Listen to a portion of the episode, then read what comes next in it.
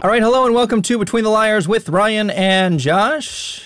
Hello there. And we're joined with our in house, not counsel, non lawyer, TJ Roberts. Hello. and we're again joined once again with Chris from the Alt Left Podcast.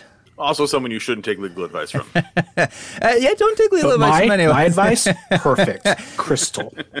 Pay me under the table for it. Uh, this is this is your free consultation non-legal advice. All right, and today we're going to be doing part two. We we, we just had way too much to talk about last time uh, with the quote unquote common sense gun control.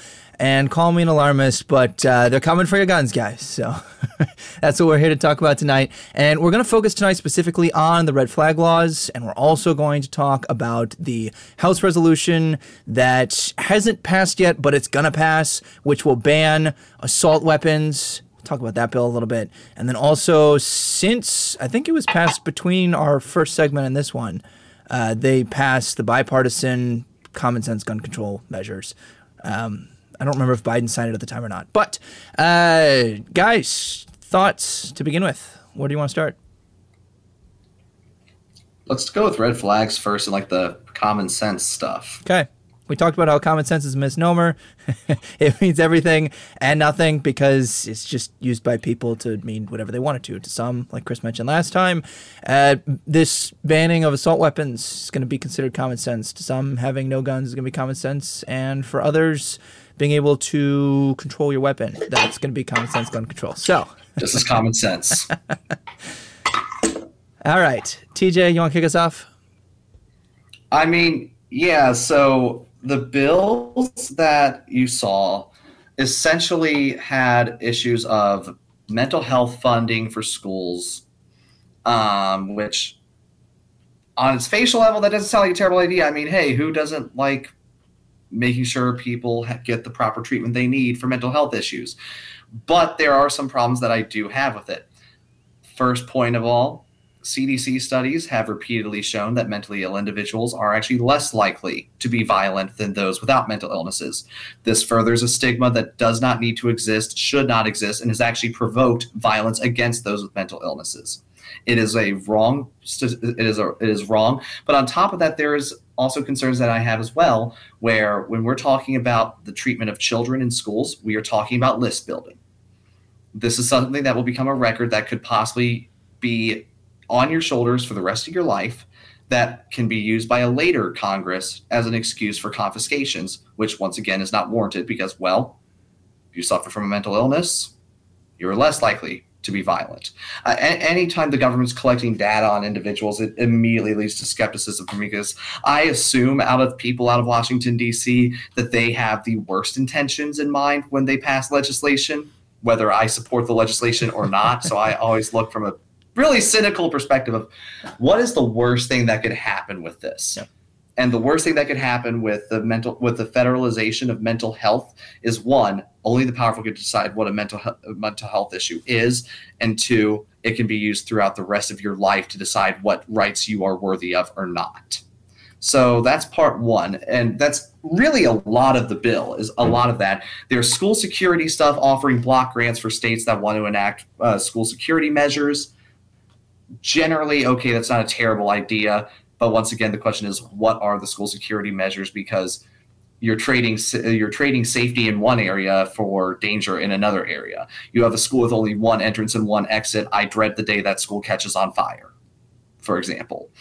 Um, but on top of that as well we do need we do have a problem. And find out this problem is particularly relevant in red states of reliance on federal dollars the further reliant upon federal dollars you are, the further beholden to their policy preferences you will be, which that was never the intentions of the founding foundations of this country.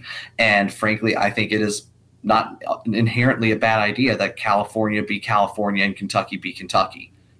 Further, we fu- use federal funds to enact policy. The less Kentucky can be Kentucky, the less California can be California.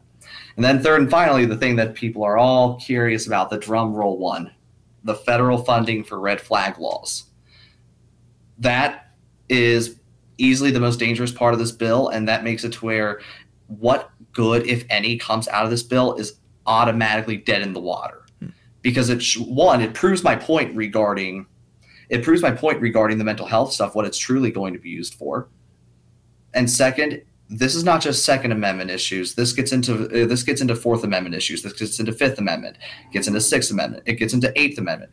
Arguably, depending on how a state does it, it could get into First Amendment issues as well.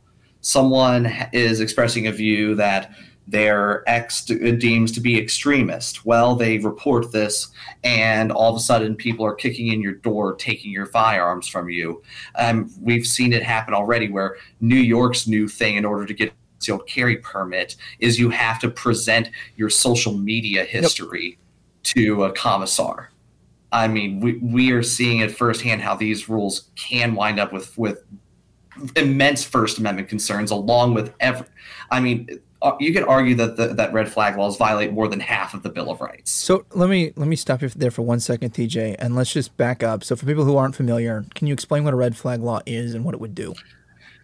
Sure. Okay. So a red flag law, um, and I'm going to have to differentiate it because all 50 states have extreme risk protection orders. What these are is where you are accused of being a danger to yourself, being a danger to someone else. You have exhibited threats. The way an extreme risk protection order works, before any adverse action is taken against you, you have a right to counsel, you have a right to a hearing at that point, the judge weighs it all. You have the right to cross examine the accuser or a representative of the accuser. And upon that determination, if they determine you are in fact a danger, they can confiscate your firearms. Red flag laws flip it on its head, where you someone accuses you of being a risk to yourself, a risk to others. They go and they uh, take your firearms first. And then the burden is not on them to prove that you're a danger to yourself or to others. The burden is on you to prove you are not a danger to yourself or others, which frankly is impossible to prove. And this is proven deadly in several states where you have a man in Maryland who was shot dead because he didn't understand what was going on. We've had death by red flag in Indiana.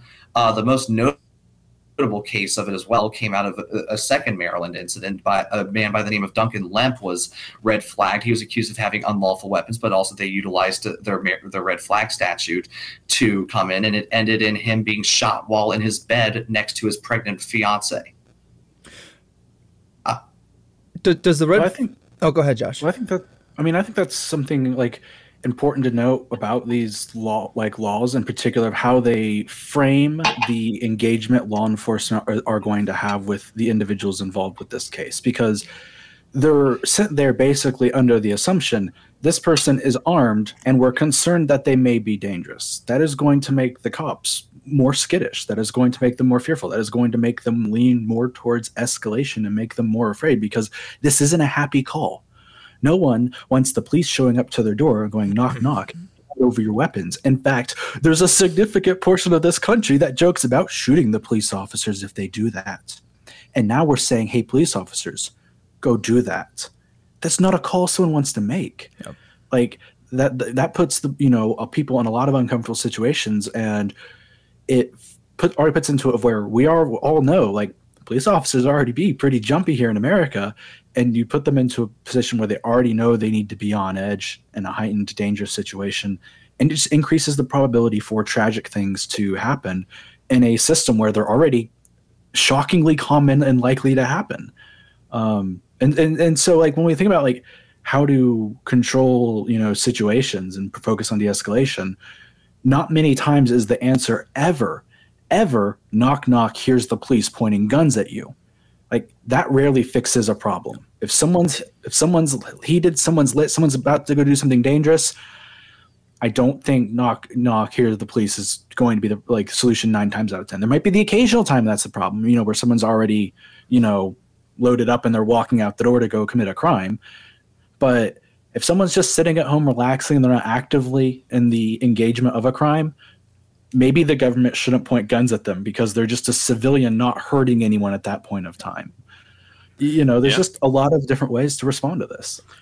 Something i wanted to pipe in with real quick just before we get too far away though because and i, I want to take him in kind of reverse because first of all, I, TJ, I completely agree with you um, about um, uh, about red flag. Right? It is it is it is a ridiculous idea. It is a guilty until proven innocent uh, mentality. It is authoritarian. Um, it is invasive, and it is it is it is absolutely something out of a totalitarian North Korea nightmare. Right? It's not what we want. Um, but I, I want to talk about some of the motivations because, like, you said a couple things that, that I want to talk about because, like, first of all, you said like, um, like you know, kids getting mental health care in schools and getting put on lists, and it's like we saw what happened when you take the federal government out of mental health care. You know, second worst president in history, Ronald Reagan, is the one who did that. Um, Andrew Jackson's the first. I was not going to say Trump. Um, but um, that's why we have a homeless crisis in this country. It's because we completely took away all federal assistance uh, for mental health. We, we, we, tanked it, we stripped it. And if there's something that we should really be putting our tax dollars into, and again, if you want to take this even to a private property stance, keeping people off your lawn and syringes away from your children, it would be funding drug care, funding mental health, funding medication for people who need it.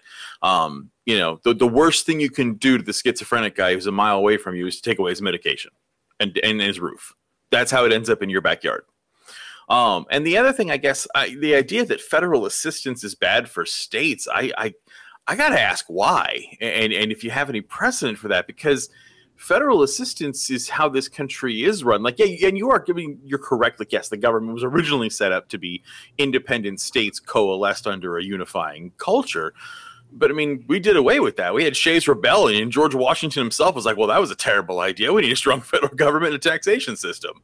Um, you know, and that's how we got the Constitution, the Bill of Rights. So uh, we can disagree. But I'm just curious, like, I guess the idea that because states are already dependent on it, right? We, you know, southern states are completely dependent on federal money, and they're the ones who refuse the most of it. The states that are the most dependent on are the ones who don't want it uh, whereas you get like California, New York, Connecticut are the ones paying it all. Texas too, actually. But Texas pays a lot of tax money they don't take back in. They're the exception. But my curious, like, why? I agree with you about the red flag laws, and I agree with you about like the idea that a, a federal government disarming the people by force is is, is a dystopian nightmare, hands down. But the idea that it's because of federal tax dollars going to state, I'm just not following that. What, what's up with that? Sure. Okay. So I'm going to start off with the mental health funding part. Okay. You know, I, on on principle, I agree with you. We should be taking actions to ensure that we have a generally healthy society. That there's nothing inherently wrong with that. The problem, again, I just look into what are the motivations of it, right? I mean, something that provides funding to ensure that like there is basic mental health training. I'm not diametrically opposed to that, but I do think that there should be protections for it like statements like the federal government shall not have access to this list unless it's there's a warrant signed or a subpoena in pursuance of a criminal trial or something like okay. that. You know, like I can get behind I, that, yeah. I just have very deeply rooted concerns. It's the same reason why I have concerns about background checks. You create a system where you have a, a, if you have a paper trail, which let's face it, in the modern era, everything has a paper trail. It automatically creates the risk of abuse. So, the, and the reason why I responded to that one first is because that's the easiest one where I think we can come together the the most the most quickly. Yeah, I may have misread you on that one. No, it's not a huge deal. Uh, yeah, I just wanted to make sure because like I feel like that's one of those things where like a lot of people can really come together to to a consensus on that. The second one on federal reliance we can see this happen. Um, we can see it happen in real time. We can see it happen in our criminal justice system. We can see it happen in our transportation system.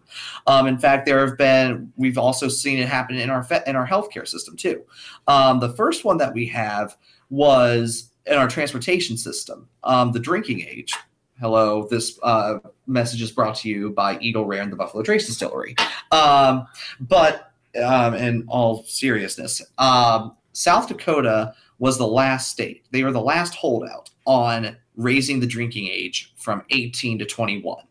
Eventually, the federal government stated states must raise their drinking age to 21 or else we're going to take away your funding from the Department of Transportation toward your your highways, right? And in principle, that's not a terrible idea. This actually got litigated all the way up to the United States Supreme Court. And the Supreme Court ultimately upheld that. And but there were limit there were narrowing factors on it. I don't have the factors in front of me right now, but I can pull them up right now actually.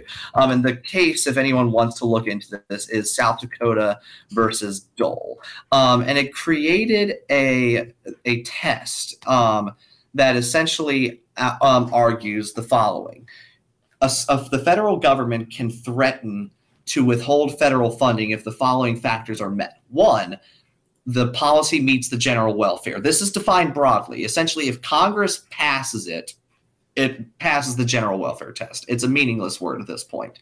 That is such an easy burden to meet. The second one, there's a clear statement that all must be covered or they won't get any money. So basically, you need a clear, articulable statement. What is the standard?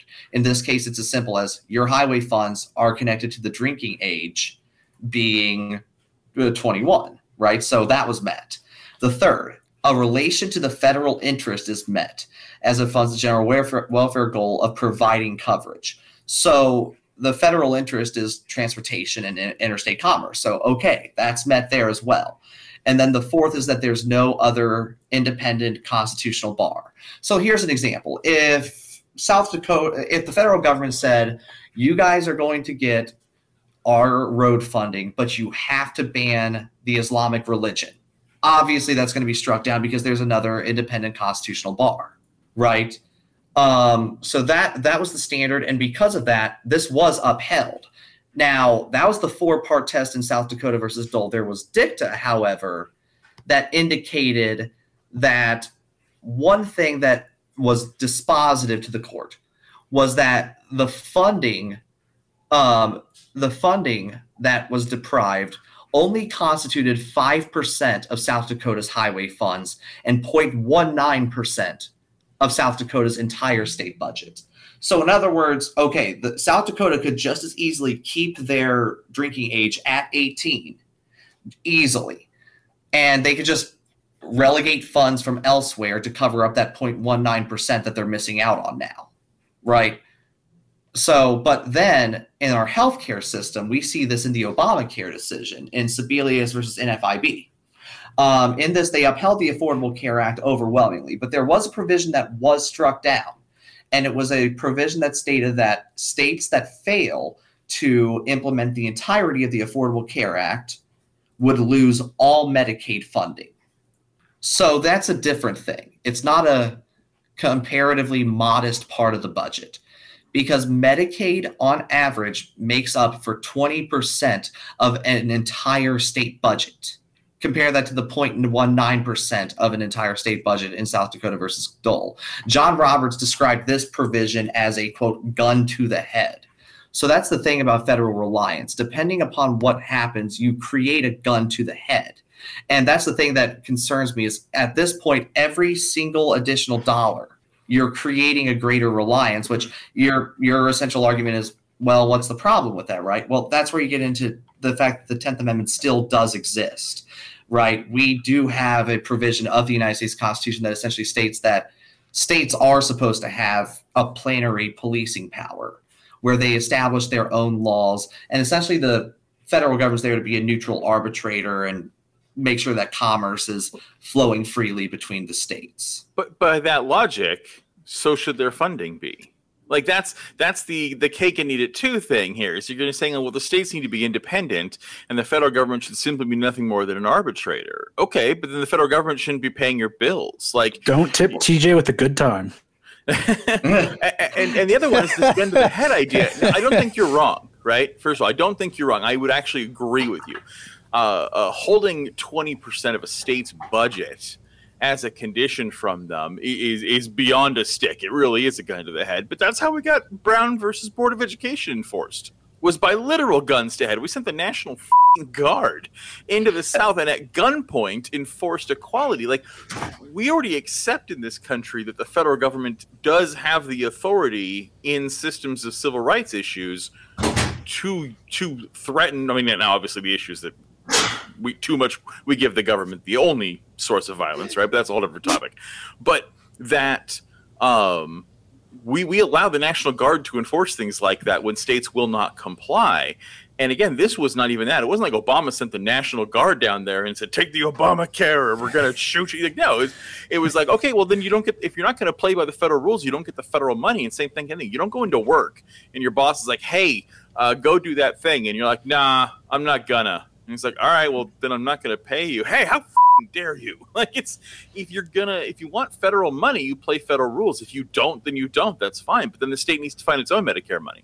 If they want to, oh. they want to, if they want to play God with what health care they're going to give to their citizenry, then they get to play God with finding the money. Oh, and you know, and here's the thing: in principle, I don't fundamentally disagree with you on that.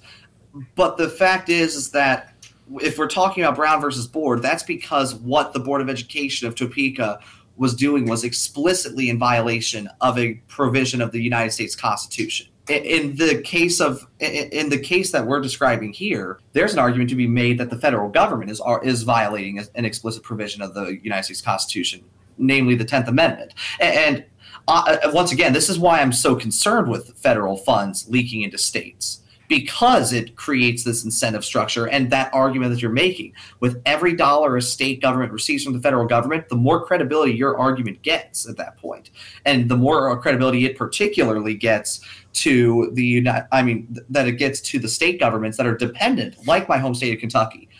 I have been able to kill red flag laws in Kentucky every year that they have been introduced, but Damon Thayer uh, Damon Thayer, the Senate Majority Leader of Kentucky, is the biggest federal welfare whore I have ever met. If there's federal dollars, he will use it. And if there's federal dollars for red flag laws, he will use it. And frankly, I think this provision actually violates one of the factors in South Dakota versus Dole, which is the independent constitutional provision. So I don't even think we have to go into whether it's unconstitutionally coercive or not. But uh, yeah, that's the entire problem with it. When you have a state government that is as dependent upon federal dollars as Kentucky is, you wind up with it. You wind up with states essentially becoming the strong arm of the federal's uh, federal government's unconstitutional mandates. And in all likelihood, like it's one of those things where it's like one way or another. I get what you're saying in this regard. I, we just, I think we just have a different viewpoint on the role of the federal government. I think there's also yeah, fair. I think there's also an interesting nuance that the last bill that Biden just signed um, regarding gun control that that brings to the table, and that is that, as I understood the bill, it is not the coercive portion. It is we have 18 billion, 10 billion, however much it was, a, a bunch of money that we are then offering to states if they want to use it for red flag laws. And I think that that's an interesting way of getting around it because I think that that doesn't violate some of TJ's concerns technically because they're not saying, you know, you must do this or we're going to remove this other funding. Instead, they say, we have this funding that we're going to give to you so long as you use it for this specific provision. Now, what I would say my problem with is I don't think that I should be taxed at the federal level to then have them use my tax dollars in that way because I, I, think that that brings up the constitutional violation of you are now stripping people of their rights through the legislation or the action that the states use when they activate these red flag laws because there is no due process. Like we mentioned earlier, it is just you are guilty until proven innocent, and the burden of proof is not on them proving that you're a danger. It is I must be in a fight for my life, and even if they can say, "Oh, Ryan goes to therapy," then that could be he's a danger. You know what I mean? So like it, it really depends on how it's weaponized. But I think that there's almost this new danger that's introduced to the table through the specifics of this bill that was just signed into law because it's not the coercive portion. So I don't know that it would get struck down in the same way that the other one did. Or it, it well, didn't. Eh, And you make a really good point about having to the burden of proof now being on the citizen, which is again a 180 from how it's supposed to be. The burden of proof has to be on the state, and to take away a civil right and then leave it up to the individual to prove they're not a risk is not only is that unethical and is that just total anathema to our entire system of laws, but also that undue burden has a class structureness to it, right? Because yeah. a wealthy individual can hire a law firm yep to and go a good one. do the due diligence and go through with it. Whereas someone living paycheck to paycheck can't afford a lawyer to simply get their constitutional rights back. But even even a good, uh, uh, uh, not a good, even a, a, wealthy person, they can die the death of a thousand paper cuts where people just bring these accusations. And I was like, oh, you know what? I just don't like the fact because it, it, happens a lot. There, there's a disgruntled neighbor who who they claim they don't feel safe, but really they just don't like that the person has a weapon. The person could be completely competent, legally possess the firearms, all the checks in the boxes, but this neighbor or whoever it is who complains files this re- effectively restraining order because they dislike that there is a weapon period. So then you now have to expend legal fees. So really even the class structure argument yes they're in a better situation but they can bleed you dry regardless of how much money you have because they'll just keep filing these suits and you still have to defend yourself even if the judge finally gets to the point where it's like all right you can't keep doing this. What also seems I mean, to be like at the heart of the problem is that at least from everything I've observed from our conversation so far, the federal courts have not taken a strong stance for or necessarily against these red flag laws because if the courts were in agreement more so that the structure and the nature of these laws were the problem itself rather than the enactment or the enforcement of these laws, then the courts would take care of them. But at least so far, from what I understand, the either be the circuit courts or, or the Supreme Court have been an absent voice on this issue. Oh, all federal courts have been silent on red flag laws. And the reason why is because there just hasn't been a challenge. This is a relatively novel concept as of right now. And frankly, most individuals who are the victims of red flag laws either one, aren't sympathetic plaintiffs, and as a result, law firms are scared to take the case. Two, they can't afford to do it, or they don't know their rights. Or three, they're dead from these red flag laws. Hey, listen, kids, it's America. They can't sue if they're dead. Speed up. You can if you have a you if you have your estate taken care of, and for wills uh, and for wills, call the law firm of. I just want to take a second to interject this comment because I think this is hilarious. As a barber, this is from Polar Nights. As a barber, I love this podcast. It is every stage of beard growth and hair, and hair. Not related, but I love that comment, so I had to spotlight. That's great. I feel so. Pretty much, we're all universally against red flags, huh? I, I think yeah, so. I think we're all going to agree on that one. So let's let's see if we if we are in similar positions uh, with the House bill. Then it is uh, eighteen uh, House Resolution eighteen oh eight, which in effect is going to ban all of what they call assault weapons. So that's all your ARs, your AKs, anything AR or AK style, uh, and basically they set these these arbitrary restrictions. So they say if it is a semi automatic rifle, shotgun, or handgun, and it possesses any of these characteristics more than one, so it has a removable uh, clip, or it or excuse me magazine or terminology. So if it has removable magazine if it if it has if it's a non-removable magazine but it can hold more than 10 rounds if it has a front stock or like a, a front grip if your stock can collapse or fold and like they just have this list of things basically they're trying to eliminate all of them. And then what they claim is that everything currently in circulation can be grandfathered in and by the the language of the bill, which check out this side right here to Josh, above Josh's head. There'll be a link to the Bill Me segment where I have all of those linked and we read through it. If you're interested in the text of the bill, yeah, right there. Everybody points like the I can't do that backwards. uh, and if now you're thinking with portals, if you're listening to the audio only version, then we'll link them in the description below. But basically, they say we don't want these to be able to be purchased, transferred, imported, etc. And then they say, well, grandfather them, but in the language of the hearing. So the entire debate, it's 11 hours long, and I also linked that. There is a portion where one of the Democratic senators uh, basically says because he's there's, there's a Republican who says I will yield my time to anyone who can tell me like the purpose of this bill and like how this is not going to eliminate common use weapons because there was a recent ish Supreme Court decision that says any weapon that is considered common use, so your nine millimeters, et cetera, and in this case ARs and AKs, they're common use, they cannot be restricted or banned. And the Democratic senator says that's the point, is to restrict and remove them from circulation. So when he says that, then either through amendments or future legislation, I would be highly skeptical of the fact that you can even, you know, it might be a New York situation, you can possess them, but you can't use them. So that bill, I highly doubt it's going to pass the Senate.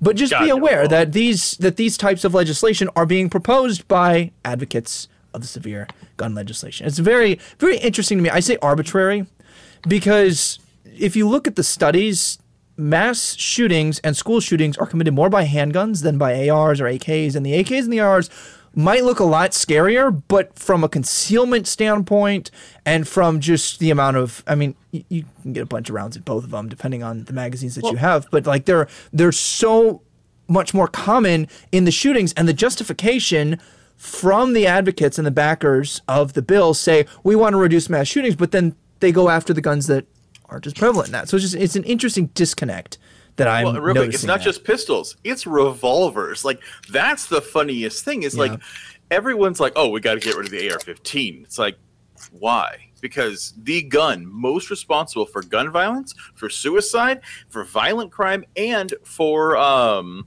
uh, even accidental discharge and death, all of them are revolvers. Got, uh, liquor stores are knocked over by revolvers. Children are shot by revolvers. Spouses are shot by revolvers. People kill themselves with revolvers. Revolvers are cheap and they are easy to use, and they are the highest sold gun in the country. For that reason, I have a revolver. You know why? Because it's fucking awesome. But I'm America, sorry, I'm sorry, spinning spinning that cylinder when you load it in, it's beautiful. Anyway, the point is, my, my love for my 357 aside. Um, revolvers are, are if you're going to ban a gun if you're going to fight against a gun that is causing the most crime or the most death in this country then you would go after revolvers. You'd also go after heart disease. But we don't want to do that. And it's and it's funny the selective outrage. Like okay for instance bear, bear with me one second i promise. No yeah go ahead. I promise i'm going to make you make it worth this while here. Hold on. I just i just don't have the wrong numbers here. No yeah that's all right here we go. We like to be factual. What, what, what if what if i told you that there was a product on the market mass consumed um, it did require licensing and it did require an age limit, but it was going to kill 43,000 people a year. Here's a gun, here's something, here's anything, a microwave oven, whatever. Here's a product, and it is going to kill 43,000 Americans a year. And that is with training, licensing, and restriction on it. It will kill 43,000 people people would say, "Holy shit, no!" But I don't, I don't know what that, what, what that radioactive rock is, but get it away from us. That's a car. Yep. I thought that's where you were going with that. Yeah. I mean, that's the thing is we already say like, no, no, no, you can have a thing that's going to kill everyone, but it needs licensing and it needs training and it needs these things. If we're going to talk about common sense gun reform, why is that never on the table? Why is it always take it away, burn it, get rid of it, stop this? Why, why are we always going after the end user? Why is the knee jerk reaction to eliminate civil rights? That's the problem I have with the gun debate. It is uh, it is not that there is not a gun problem in the U.S. There is a gun problem in the U.S. We have a death problem. We have a shooting problem. We have a massive gun issue in the United States. But that problem is because Americans are trash. because Canada does not have this gun violence issues, but you can get guns easier and less restricted firearms in Canada. Mexico, guns and ammunition are completely illegal. You're going to tell me that's a place free of gun violence? It's worse than us. So, although with Trudeau's legislation, I don't know that it's easier anymore. Well, I don't know. Trudeau's his own monster, but like the idea that like if you just stop. I mean, again, how did that work for the war on drugs? You, so you all you want to do is create a, a, a nanny state with a great black market. Yeah. That well, is, that is all you're going to create there. You're gonna you're gonna turn this into a cartel state how many how many episodes have we had over problems with the judicial system, flaws that are in there? Like, and every person who's been on the show to some degree agrees that there is something wrong with it. We might disagree on what that is, but we no, the agree that it's a problem. Even but even on the criminal circuit. So why would we want to give more judicial discretion and prosecutorial discretion over something like this, particularly because we talked about this last time? Minority communities are more affected by background checks. They're also, we've talked about how they're more affected by the judicial system. Again, why would we give another avenue for that type yeah. of prosecution? Like if we're and just trying to be logically to consistent. It. Like it just it just seems I don't know. There there's never a logical train between here's the problem that we see and here's the proposed action that Congress has when it comes to legislation. Now, of course, I think we got into this a little bit last time on a fundamental level, I would say burn up that idea of licensing because I don't like the idea of a constitutional right being granted to me through the government itself, right? Because I, I, again, I think that the government has a vested interest in disarming its citizens. I don't think it will, but I think that it has a vested interest in trying to do so, and it's a lot oh, easier yeah, to govern people, right? Regardless of the type of government, like they have a vested interest in having a disarmed society because you can't push back. And so I think that I I just on a fundamental level, I don't want my government being the one that you say, ah, yes, you get you get that licensing. No, I, again, I mentioned last time, as a responsible gun owner, I think that if you're going to conceal carry or carry in any capacity, it is not only in your best interest, but it is the smart decision to take the intensive training because plinking at the range doesn't matter how accurate you are, it's not going to match the adrenaline of a real life situation when you need to defend yourself. So if you really want to be the most effective, you should be doing that anyway. But again, I draw the line at government mandated. Well, the training you get with when you get your concealed carry license is a joke as it is. My concealed carry license instructor, when I got it when I was 21, pointed a loaded firearm at me. I mean, oh my goodness. I mean, should, that's, one, that's, a range ban right there. That's just to get uh, out. Well, wow, it, it is a Come range on. ban, and yeah, on top of that, like, it it, it, it goes on. to show that it goes to show the one type of gun control that I support. I support disarming government agents and and individuals that are in charge of their regulatory schemes. I'm for disarming the Department of Education. I'm for disarming ICE. I'm for disarming all these groups because, frankly, I don't trust kid killer David Chipman with a gun. I don't kill. I don't trust Derek Chauvin with a gun for that matter. The fact is, I trust the people with a gun. Yeah, next time. Oh, okay. Yeah, next time, go ahead, call a crackhead. I'd be more than happy to call a crackhead to get some dude out of my house before I call before I call Derek Chauvin. Before you call the state in and open yourself up to liability. Yeah. to be honest, I have met some very reliable crackheads who would go out and clear a house for you if you just hand them like a fifty dollar bill, and I think that's less taxes than I pay. here I am getting the lefty on this uh, on the side of gun. But not, not you, Chris. the other that is just mutual aid. That is, they need money for their habits, and I need someone to clear my house. That is mutual aid through and through. There's just respect but, for the grind. But seriously, I think this is an. I think having see, it's the center that is the problem because the left and the right. This is the only thing the left and the right agree on, right? Is that two plus two equals four, and guns are good. That's it. It's the only thing we're going to agree on. Um, Probably, but because I'm not, I'm not, I'm not anti-government. I'm anti this government. Um, I think some I'm governments can be trusted, but I think it depends. it depends on the government. Yeah, but I'm, you know, I'm communist, so I think a government is fine as long as it's altruistic. But that doesn't exist, so let's just smash the government. Um, but for me, it's a math equation.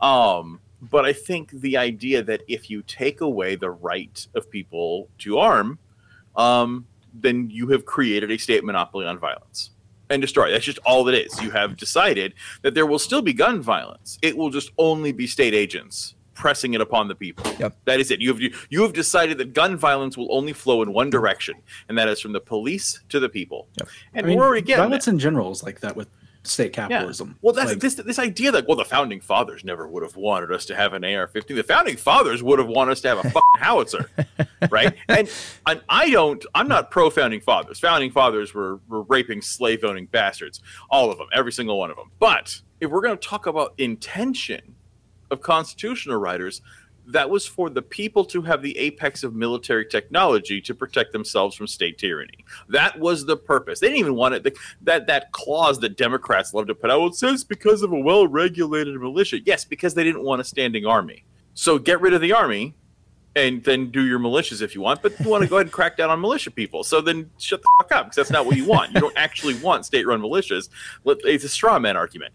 So what it really is is the founding fathers did not want an oppressive, tyrannical government having a monopoly on violence. What they said was no, there should be individuals who can come together when shit is needed. Like even Washington wrote that he had to put down Shays' rebellion, but he didn't disagree with it. You know, and it's the same thing. If it, the point is to keep, it, you know, people like, well, how are you going to defend against an Apache, Apache attack helicopter? An Apache attack helicopter is never coming for me, but the cops are. If the police decide, if the ATF decides that I'm a problem and need to be disarmed for some reason, I want communities of color and poor communities to be armed because they're the ones who face the brunt of police violence you know? And the thing is it's not about getting cops shot or anything like that that's going to be the knee-jerk reaction from some listeners. They're going to say oh you just cops died. No.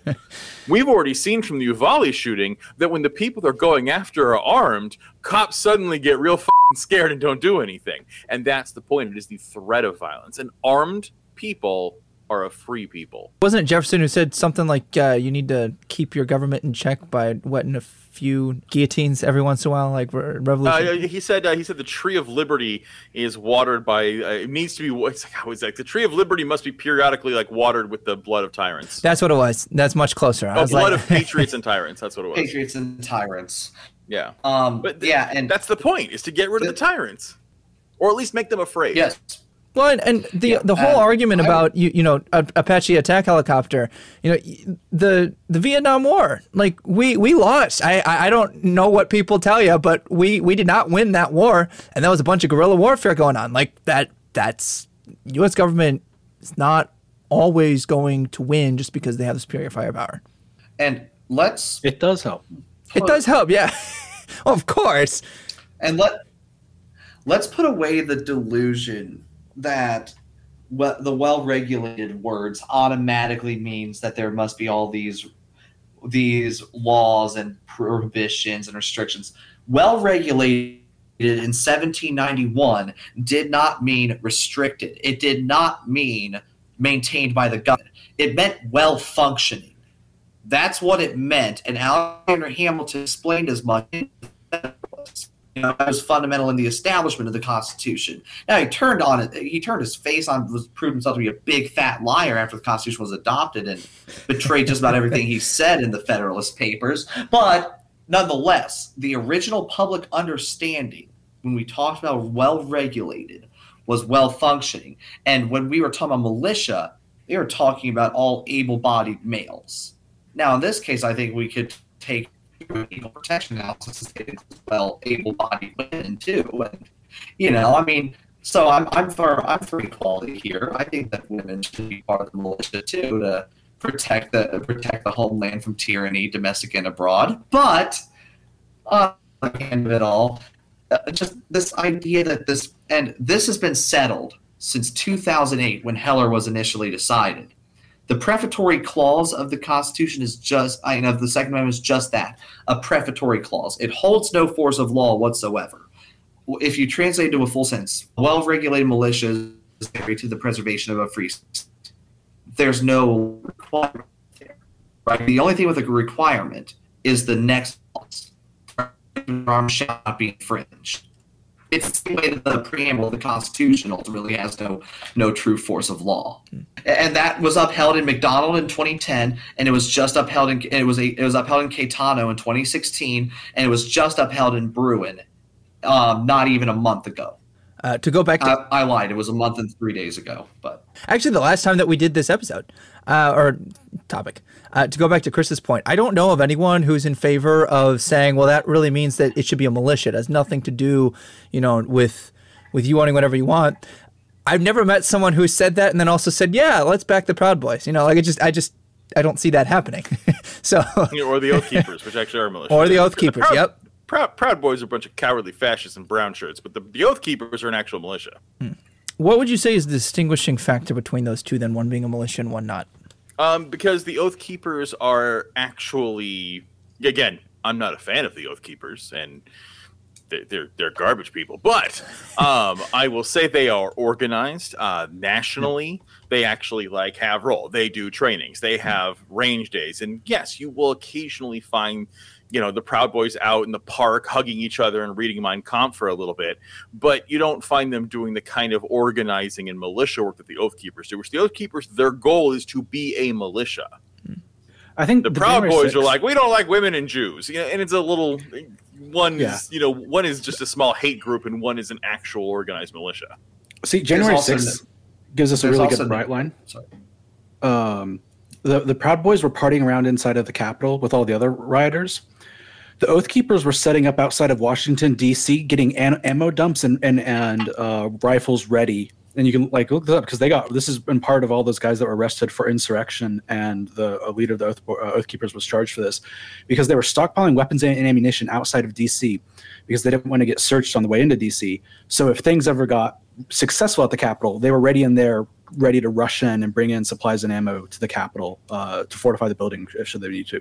Well, and the That's the videos of them rushing in, they they literally have a skirmish line moving Yeah. in, organized and ready, whereas the Proud Yeah. Boys are all jerking off on Nancy Pelosi's you know pedestal. Like the Oath Keepers are, difference. Are. There's a reason the Oath the Oath Keepers are the one that got charged with sedition and not the Proud Boys. The Oath Keepers mean it. Yeah. They're serious. There's also there's also no video of the founder of the Oath Keepers putting something up his rear end. that to own the libs.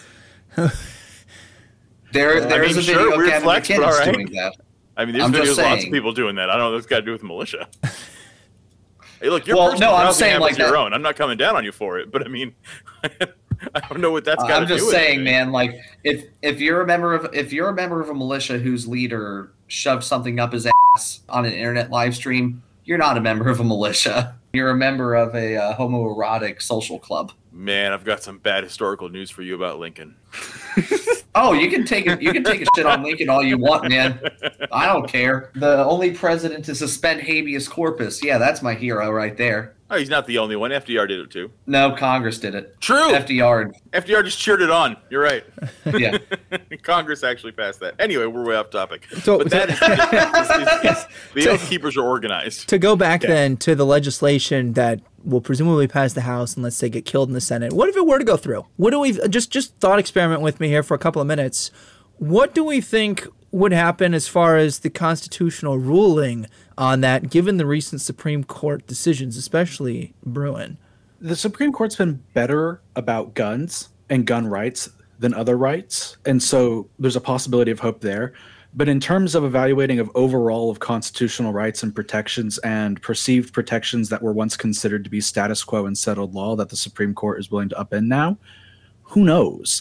I mean, maybe it's a surprise 6 3 because federal overreach and the FBI said, pretty please. I mean, to say just because the Supreme Court have issued a few rulings that are in favor with some of the more populist policies the Republican Party puts forward does not mean they weren't still handpicked by the same very small group of elite members of society who picked them for a very specific agenda. And so, and as Ryan has pointed out, when the state has a vested interest in disarming the public, there's a really good chance that some of these people come out with a really surprise vote, especially on a thing like a red flag law, hmm. where they'll take a more like common defense about like bans and they'll probably strike down like the the like the ban that won't survive. Um, there's been too many, you know, I don't see an, an overturning of of uh, Heller this recently. Although again, all things are possible in this court. What does precedent mean to these people? Well, yes, precedent means Um, something, and also neither do your civil rights because if they serve what's you know a public good. Because again, and, and I think TJ knows what I'm talking about, and he's going to agree with me on this one. Uh, The Supreme Court said DUI checkpoints are okay, even though they violate our constitutional rights. DI, DUI checkpoints are a perfect example, right? Do they serve a public good? Have they probably saved lives? Guaranteed. There's no way DUI checkpoints haven't saved lives. That's great. Locking everyone in a jail cell in America would also save lives. Doesn't mean it's good. Doesn't mean it's the proper way to do things, right? Establishing a curfew that no one can drive a car, do anything past eight o'clock at night. Sure, there'd be less people dead, and we'd all be in jail. Like, what the fuck's the point of that? what, what's the point of living at that point if we have no liberty to move? And same thing, they created DUI checkpoints, and that is a clear violation of the Constitution, right? You have a Fourth Amendment right against searches and seizures, right? And when you're being pulled over to DUI checkpoint, there is no reasonable suspicion. You are being pulled over because you have moved through an area. That is it. Your movement is what your reasonable suspicion is. That went all the way to the Supreme Court, and in in the uh, well, TJ, I'm sorry, it's late at night. Well, not the dissension, the the majority opinion, right?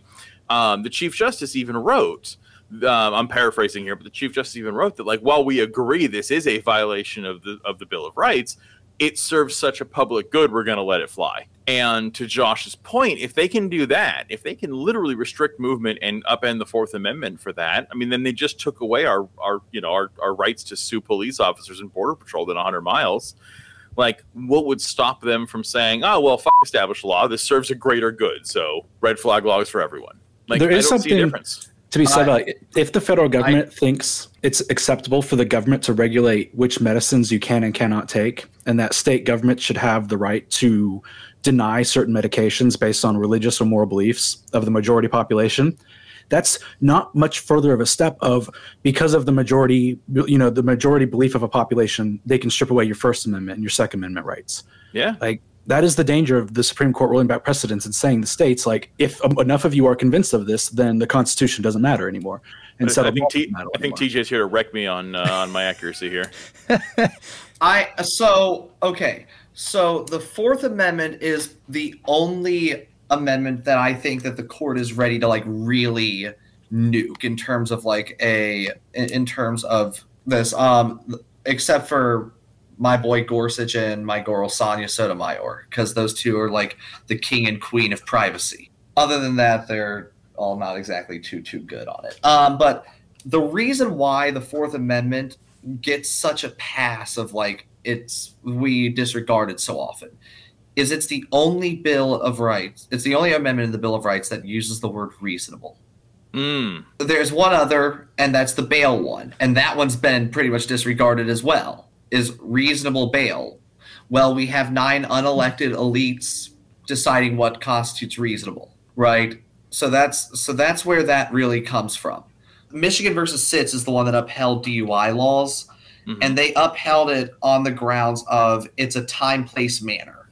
Dui checkpoints happen at night on crowded roads that are near bars and it is a simple stop to so- for your identification i disagree with the decision i think it's unconstitutional i think the, the Yeah. way that our DUI statutes are handled is unconstitutional. I think that criminalizing the blood content of an individual is unconstitutional. I think that conduct, not blood content, should be the. I, I honestly, if, if an officer doesn't doesn't witness reckless driving, I don't think they have cause for a stop. Um, but that is where I get way into the fringe of like Fourth Amendment scholarship there. Um, and Actually, I very agree with you. I mean, I, I I had a feeling you would agree. I mean, with like a bell. Every time we get the right and left to agree, ching, ching, ching. yeah, but that, that's where I, that, like, that is where I get into the privacy hawk stuff. Okay. Um, responding to the person above me, um, Josh, I believe you're above me on your screen too. Um, the court with precedent, um, there's been a consistent um, holding within the Supreme Court that when we're dealing with constitutional questions, stare decisis matters less so than with like statutory law, criminal law, or other forms of law. Um, but this is particularly relevant when we're talking about substantive due process. And the reason why is because substantive due process claims to confer what would otherwise be a right that is not enumerated in the Constitution. So I don't necessarily agree with the idea that we really don't know how this is going to go. Because, and even whenever we're talking like red flags, which seem to be sort of an unexplored issue, there is some really good tea leaves on this, even though there's never been a case handled. Um, there is a case, it was Kanter versus Barr. This was in the Seventh Circuit Court of Appeals in 2019. And this was about whether a convicted felon, um, after his release, could ever get a gun. It was a two to one decision. It was holding that the felons cannot have guns. So it did uphold the law. But here's the thing the method that they used was what was called the Greeno two step, which that two step test to discern the constitutionality of a gun law was explicitly rejected and overturned in, in the Bruen decision. And they upheld the method of we must rely on history and tradition to decide whether a law is constitutional or not. And there isn't a there isn't a history and tradition backing for red flag laws. I, I'll be straight up on that. I'm willing to say that immediately. Um, but there was one dissent in Kanter versus Barr that said that the only felon gun bans that we saw were those who were presently dangerous. And essentially, what was a felony in 1791 is not a felony now, right? A felony now is anything that carries a prison term of one year or more. A felony then was something that the government was willing to kill you over. And that was particularly notable to this judge in the Seventh Circuit. And this judge opined that essentially felons back then were individuals who had forfeited their right to live and had therefore forfeited their right to self defense. If we let you live and we disarmed you, it was an act of mercy. That's not the case now. That's not what, the way we look at felons. Hmm. So therefore, the way that it's currently enforced is unconstitutional. That judge was Amy Coney Barrett. So what that tells me is that there is very serious scholarship per, uh, um, in terms of enumerated rights and the way that we've done it. Wait, wasn't Red Amy flags- Coney Barrett the one who completely lied during her hearing and said that uh, abortion was uh, established law and she wouldn't touch it? I, I, I could be wrong. Maybe it's a different Amy Coney Barrett. As far as I recall, she's the one who completely went up there in front of Congress and completely f***ing perjured herself in front of the entire nation. So let's not not hold perjure her up as a beacon of truth. I oh come on. I will die on this hill right now, and the reason why is because she There's did say it's 57 minutes in the show. Yeah, well, I, well, I think that's gonna take us too far off. Why don't we come back Fair to that in a different episode? TJ, I'll box that one I was gonna another say, I think that I think that would be a great topic That for is a another time. whole thing in itself. that is a whole yeah. Okay, so the any final Loading. comments comments before we go to our final final comments? What, Josh? I said loading. Loading. I'm, Just do the I'm frozen. I'm frozen. All right. Um, I will give a final comment though. Like, yeah, um, the assault weapons ban, it's going to be struck down. There's just, Senate's not gonna it's do it. nonsense. That- It's not going to let that happen now. no, they're not. They're not going to pass it. Even if they did pass it and it got enforced, it would be struck down uh, immediately. It wouldn't even survive Heller, let alone Gruen. Yeah, and I would I, my my last comment that I think may hopefully we can all agree on is that maybe nine politically motivated people should not be able to usurp the will of the legislative body. Especially when they gave themselves the permission to review and no one else did. Yeah, that's not in the Constitution. All right. Well, we're gonna re- be right back with our even spicier takes, if you can imagine that. All right. Remember, you're listening to the Central Hub for Political Discourse. Uh, Josh, you want to tell them about our memberships that they can have available? Yeah. So we have our membership program, which gives you exclusive access to our behind the scenes footage, which is about usually 15 or 20 minutes before the show starts, where you can hear Ryan and I complain about our days and the struggles of academia or the terror of sometimes leaving your car in a parking lot.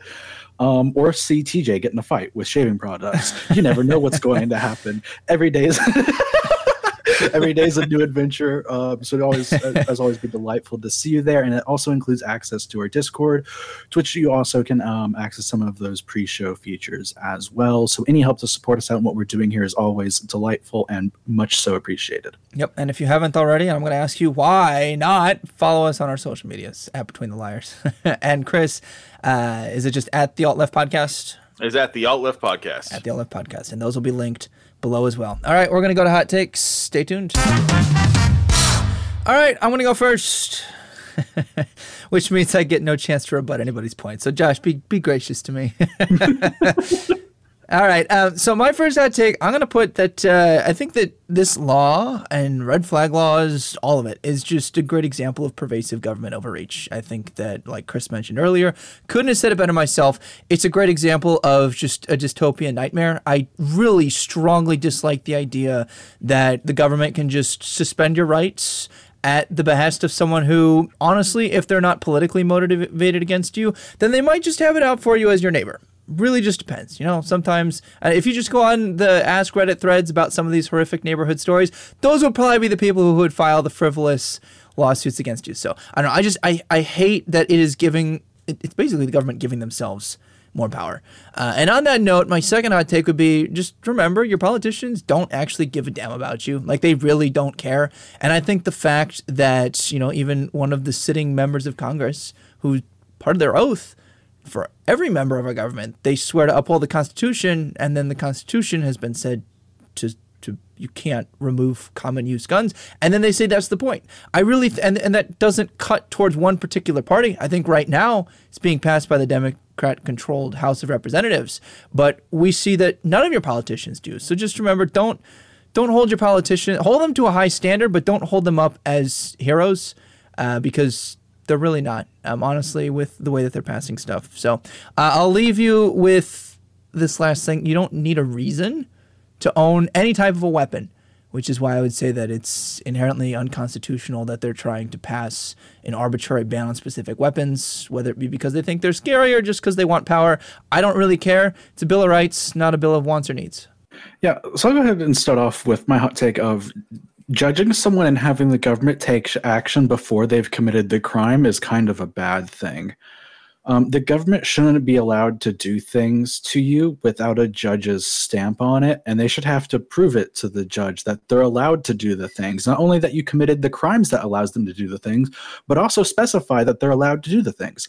That is why a prosecutor has to show grounds that this happened inside of a part that they have jurisdiction over, that there has to be cause and reason for this to pr- proceed, that the government body is has an you know interest in this. So it isn't even just that you did this; it's that it's the government's problem in the first place. And someone becoming what we would classify in broader discourse as less mentally stable than whatever the hell the average is or normal is does not justify the government taking action and infringing upon one of their rights writ large because a crime hasn't been done yet. If someone's becoming dangerous, if we suspect someone is at risk or is going to be a risk, that's a very, very different situation. In fact, those are two very different situations in of themselves. If someone is at risk or if someone is a risk to other people, those require two very different skill sets. One requires a mental health professional. One might require a mental health professional as well, and maybe some armed backup because you know the dude's armed and wants to hurt other people.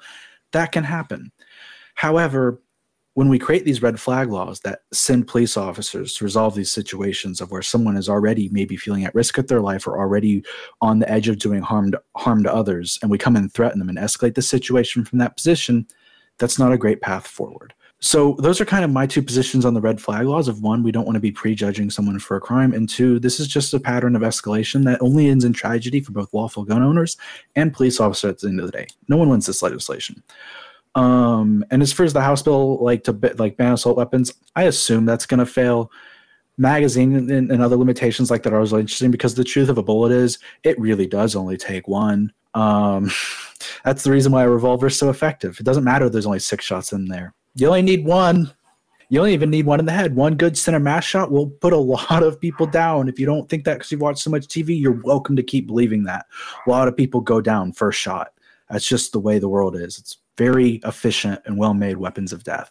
And that's what has to keep in mind. So trying to regulate them just because they look scary um, or they have a lot of shots really doesn't matter. Most rifles you don't need to ban anyways because most of the shooting you do isn't going to take place at rifle range. Like 30 to 50 feet is where most shooting happens anyways or less than that. And that's perfect handgun range. So it's not even the appropriate weapon to be used. Like you don't want to use a rifle indoors like that. Come on, folks.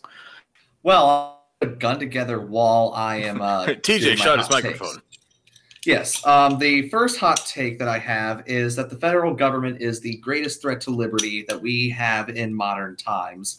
Um, my uh, like this is particularly relevant whenever the federal government is trying to find a way to fund every single gun grabbing scheme ever. It gets even more pervasive when literally everything Congress has done for the last month has been an attack on the Supreme Court's recent holdings, whether it be on guns, whether it be on abortion, whether it be on a concurring opinion. This has just been the fuck Clarence Thomas congressional session and it, they're they're passing a bunch of do nothing bills that are just making their elite donors happy. Because let's face it, whether it's this assault weapons ban, they know it's going to be struck down. Whether it's the red flag laws, they know it's going to be struck down. Whether it's the access to abortion bill, that's a duty statement that does absolutely nothing. And if it actually does anything, it winds up violating the anti-commandeering doctrine unless they explicitly limit it to uh, to federal property. This access to birth control or interracial marriage stuff once again, Loving's not going anywhere. Griswold's not going anywhere. If you read the Clarence Thomas opinion, it states that these rights could just as easily be incorporated into the privileges or immunities clause of the 14th Amendment. He wasn't disputing the conclusion, he was disputing the substance. Uh, and he was, he was yeah, the substance of the argument of where you're deriving these rights from. It's a completely different thing. So, and that goes into the gun argument. I mean, for God's sake, the assault weapons ban is not going to go through. The last time we had an assault weapons ban, we did not have Heller. We had a court that fundamentally was disregarding the Second Amendment, was treating it as a second class right. And then that brings me on to the other things. I completely agree. We should not prejudge people as guilty. Red flag laws kill people. They ultimately lead to targeting the mentally ill. It leads to targeting veterans. It leads to targeting good people who have unfortunate situations. It's not going to be used to target the elites. It's going to be used to target marginalized communities. So whether you're right wing, left wing, red flag laws are just out of the question. On to the assault weapons ban.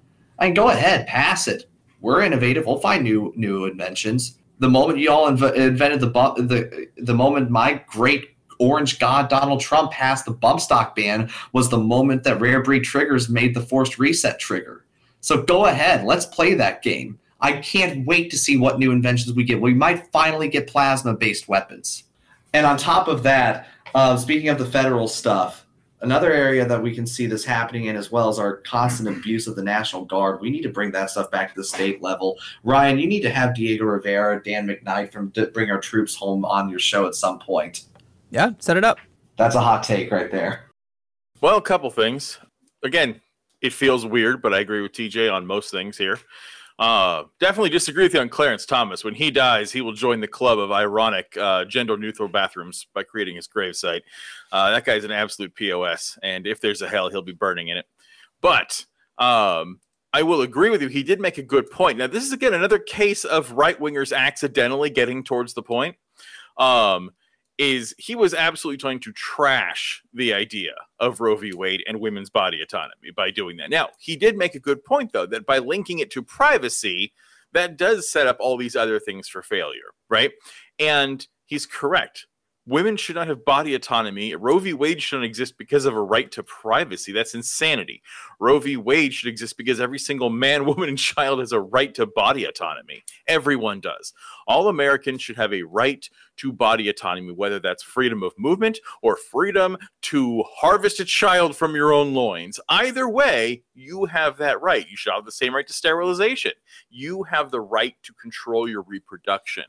And the fact that any excuse would be given to take that away has now created over 50% of the US population as second class citizens.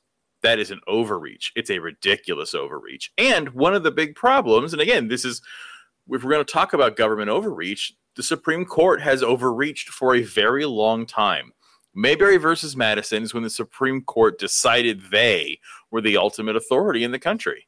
And it was supposed to be co equal branches of government. There's supposed to be an executive and a legislative and a judicial review. And the Supreme Court decided, nope, nope, a couple of wizards up in robes are going to go ahead and make elitist decisions for you, regardless of what your elected representatives have done. And that's insanity. It really is. Um, the Supreme Court was supposed to hang out and solve land disputes and people fighting over goats. That was their job. Um, was to solve disputes that district courts needed to pass up the chain, not interpret what the legislative branch was allowed to do that's insanity. Um, and it is an overreach. And that's where we get back to the red flag laws. Again, TJ is completely right. Red flag laws are going to get people killed. They're going to determine who is a rightful citizen, who is not, who has the resources to defend or attack that, who's going to come under attack, who's going to start reporting everyone of a different religion, color, or creed that they don't like and start harassing them legally. This opens the door and the floodgates to a whole lot of fucking problems. And I think it's a nightmare scenario that I really hope doesn't happen. I don't think it will. Um, and I agree, the assault weapons ban will not pass the Senate. And the assault weapons ban is stupid for one thing. And this is what I fight liberals and centrists on all the time. What's an assault rifle? Go ahead and define an assault rifle. And we can define a many number of rifles that you don't think should be illegal. So instead, how about we focus on training? And we focus on disarming the people who are actually killing people, the government. All right, we promised hot takes. you got them. Uh, before we go, uh, Chris, I just want to say thank you so much for joining us. It's always a pleasure having you on here. It is a joy being here always. Even more fun when we agree, although it's a little less spicy, you know. So give and take. Uh, but real quick, I want to give you the opportunity to plug your show, and then before I do that, I do want to say Angela's taking the bar. She took it today and tomorrow. So Angela, shout out to you. Best of luck going to be a kick ass lawyer when she's on the other side of this. Although right now, I think she's just feeling like she's been kicked in the ass. So. good luck to her. Uh, but Chris, where can they find you and your crew of the Lefty Lefties, the, the Echo Chamber? yeah. And what can the they Echo expect? Chamber of the Left. Uh, yeah, we're the Alt Left podcast. We're basically the opposite of Between the Liars. We're not here to find conflicting viewpoints from both sides of the aisle. We are examining politics through the lens of three different kinds of leftists. Uh, we have a liberal, a progressive, and a communist on our show, um, and we analyze what's going on from those three perspectives. If that kind of circle jerk sounds awesome to you, uh, check us out at Twitter. We're uh, we are at the Alt Left Pod. So at the Alt Left Pod, and you'll find a link tree there, and you can find all of our links, and you can listen to us literally anywhere. Come mm. check us out. Yeah, they've got good stuff. And uh, Chris, we're gonna have you back on. TJ, we'll have you back on eventually too. Uh, one day, TJ is gonna be our in-house counsel for real, for real. all right. Well, remember you can find us on Spotify, Apple, YouTube, Twitch and Google Podcasts. Follow at Between the Liars and at the Alt Left Pod on our social media so you can stay updated, especially when you have this conversion of brilliance. And if you enjoyed this show, we sure would appreciate a five star review and if you'd share us with your friends. And I'm sure you find yourself somewhere between the liars. We'll catch you back here next week. Time to be announced. Goodbye for now.